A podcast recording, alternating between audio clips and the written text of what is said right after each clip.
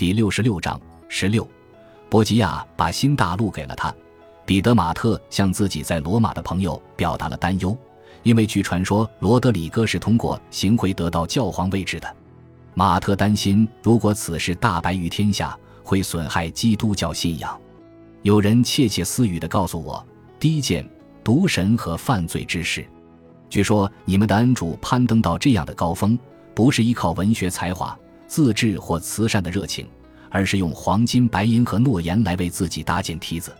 他在给教皇的朋友弗朗齐斯库斯·普拉坦西斯·格里奥拉努斯的信中写道：“如果这是真的，那么这梯子是靠在天堂围墙上，以便掀翻基督，去满足你们的恩主对荣耀的渴望。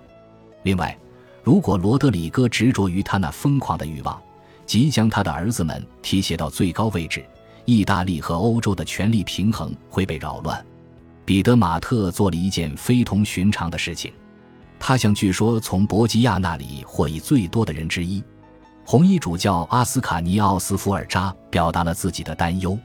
斯福尔扎是马特在米兰的儿时朋友，支持博吉亚参选教皇，并被博吉亚提升到副秘书长职位上。最尊贵的阁下，我要告诉您，我的两位君主对英诺森八世的去世感到悲哀，对亚历山大六世成为教皇也不高兴，尽管他是他们的臣民。因为他们担心他的贪婪、野心，以及更糟糕的，他对子女的软心肠会把基督教会拖垮。您也不是清清白白的，因为据说您曾帮助他登上高位。愿上帝保佑，让他对您和您的家族心存感激。欧洲各地的理想主义和虔诚的基督徒都表达了类似的担忧，他们相信教会深陷于极其危险的腐败。教廷的世俗权力正在增长，许多非常虔诚的西班牙人，包括伊莎贝拉，都对这种局面深感不安。他做了很多工作，努力提升西班牙天主教会的道德观和水准，所以罗马的教会最高层出现了严重的不端行为，令他尤其沮丧。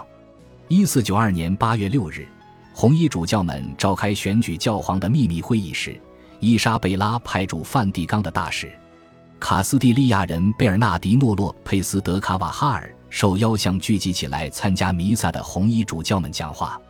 他利用这机会发表了一次言辞激烈的布道，抨击他眼中的教会的精神危机，以及选举一位政治人士接替教皇英诺森八世的必要性。堕落了，堕落了！曾经多么高尚的罗马教会的荣光与威严啊！现今我们蒙受了更深的创伤。由于这些腐朽罪行，我们的下属抗命不尊，人民和君主蔑视我们，土耳其人嘲讽和掠夺我们。因为就在我们沉溺于享乐、野心和贪欲的时候，教会圣座的光辉消失了，教会照料信众的所有警觉都被搁置了。他呼吁选出一位能够领导和激励民众的新教皇，并且要足够圣洁，能够创造奇迹，将教会从这么深的毁灭之渊里挽救出来。简直是从粪坑里拉出来。特别值得担忧的是，红衣主教职位和教会的其他高级职位几乎被显赫教士、贵族和国王的亲属垄断了，而不是真正诚心于教会事业的学识渊博的人。这些令人垂涎欲滴的职位能够带来大量收入，而无需代表教区人民从事任何具体工作。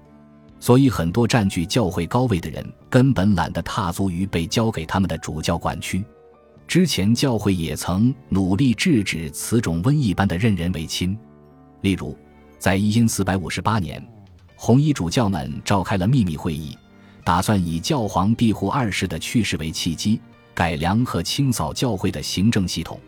有人提出了呼吁梵蒂冈进行结构调整的请愿。得到了几乎所有红衣主教的支持，每一位红衣主教都承诺，假如他当选，会开展特定的改革。这份请愿承诺将神圣的红衣主教团的人数限定为二十四人，以便让每一位成员都拥有更大的影响力。还要求禁止将年龄在三十岁以下的人或未受教育的人任命为红衣主教。将每位教皇任命自己的侄子或外甥为红衣主教的数量限制为一人，要求教皇以更民主的方式统治，要求他在缔结政治盟约或处置教会财产之前，需寻求红衣主教团的批准，要求教皇承诺向土耳其人开战。大家同意。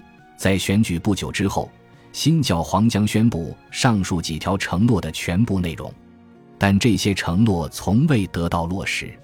罗德里戈的朋友彼得罗巴尔博当选为教皇，即保罗二世。他就职后第一个举措就是静悄悄地摒弃了上述承诺，但为了保住自己的教皇权力，他提升了红衣主教的地位。他命令他们穿红色丝绸的袍服，因为红色染料最昂贵。他命令他们在外出时必须有大量护从前呼后拥。他还确保那些收入有限的红衣主教从教会得到补助金，以增加收入。他实际上把红衣主教变成了教会的君王。新的收益让神圣的红衣主教团更愿意放弃之前的承诺，但也让世人更加看清教会的世俗和贪婪。随后，保罗二世将他的三名侄子或外甥任命为红衣主教。侄儿、外甥们在梵蒂冈的角色特别烦人。当教皇是很困难的工作，而教皇一般都是上了年纪的人，他们自然希望身边有值得信赖、将他们的利益放在第一位的亲信。老年人一般会让成年的儿孙来辅佐自己。教皇理论上没有儿孙，所以侄儿外甥就是最好的选择。但以这种方式得到任命的许多侄儿外甥，都仅仅是忠于教皇的亲信。在教会资金的支持下过着奢靡生活，而没有什么宗教上的使命感。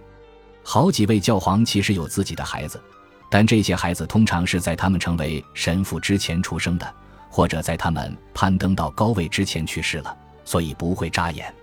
英诺森八世有两个私生子，是在他成为教士之前生的。其他教皇可能也有自己的儿子，但都小心地掩盖他们的身份。称其为自己的侄儿、外甥或堂表兄弟。对教士来说，隐蔽自己孩子的存在是必要的，因为在基督教会领导层中晋升的一个关键条件就是守贞誓言。在早期教会，几乎所有教士都是有妇之夫。人们相信基督没有结过婚，但他的大多数使徒都有妻子。但随着罗马天主教会越来越富裕，教士被要求单身，因为大家相信。守贞代表着一种体制化的对尘世享乐的弃绝，也让教士更容易集中精力于手头工作，也能让教会更好地控制自己的经济资源，而不必担心教会公款被挪用去抚养教会官员的儿女。然而，罗德里戈·博吉亚当上教皇之后，大约六七个年轻人出现在他身边，与他关系密切。这些年轻人吸引了许多代历史学家的全副注意力。罗德里戈自己对这些年轻人的身份讳莫如深，有些学者倾向于相信他们是他的子侄辈，但对西班牙人来说，这些年轻人的身份不是秘密。罗德里戈没有向西班牙人隐瞒自己越来越多的私生子的真实身份，因为他忙着为他们在西班牙置办有权有势的地位。没有人确定他究竟有多少私生子，也不知道他们的年龄，更不知道他们的母亲是谁。但肯定有一群年轻人得到罗德里戈的关心照顾，他关心他们的出人头地，简直如同关注自己。这是一些非常俊秀而聪慧的孩子，或许罗德里戈完全做不到否认他们的存在。罗德里戈还是个红衣主教的时候，他们就开始在社会上抛头露面。大家相信，他的长子是佩德罗·路易斯，罗德里戈特别热切地为他谋个好出路。一四八三年五月。他给了佩德罗五万杜卡特，在西班牙买个彩衣。这年十一月，教皇西克斯图斯四世颁布了一道法令，宣布，尽管佩德罗的出身可能存在疑问，但他在教会眼里是个合法出生的孩子。佩德罗的财产和名字得到了保障，于是来到西班牙。此时他大约二十岁，加入了针对格拉纳达的战争。他在隆达围城战中表现非常英勇。因四百八十五年年底，斐迪南国王授予这个年轻人威望很高的头衔——甘迪亚公爵，并规定该头衔可以世袭。公爵是最高级别的贵族，仅次于国王和亲王，所以这是一项珍贵的封赏。甘迪亚镇风光旖旎，布局整齐优美，靠近大海。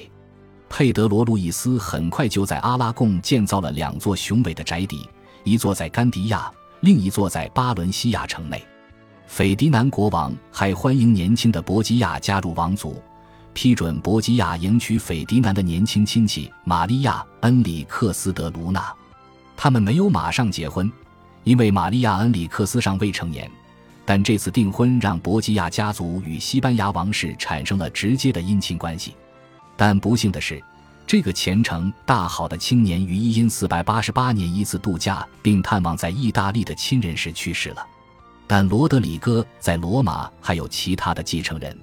下一个继承佩德罗的产业与头衔的孩子的意大利语名字是乔万尼，西班牙语名字是胡安。佩德罗·路易斯在遗嘱中立弟弟乔万尼为受益人，这意味着乔万尼将成为下一代甘迪亚公爵。感谢您的收听，喜欢别忘了订阅加关注，主页有更多精彩内容。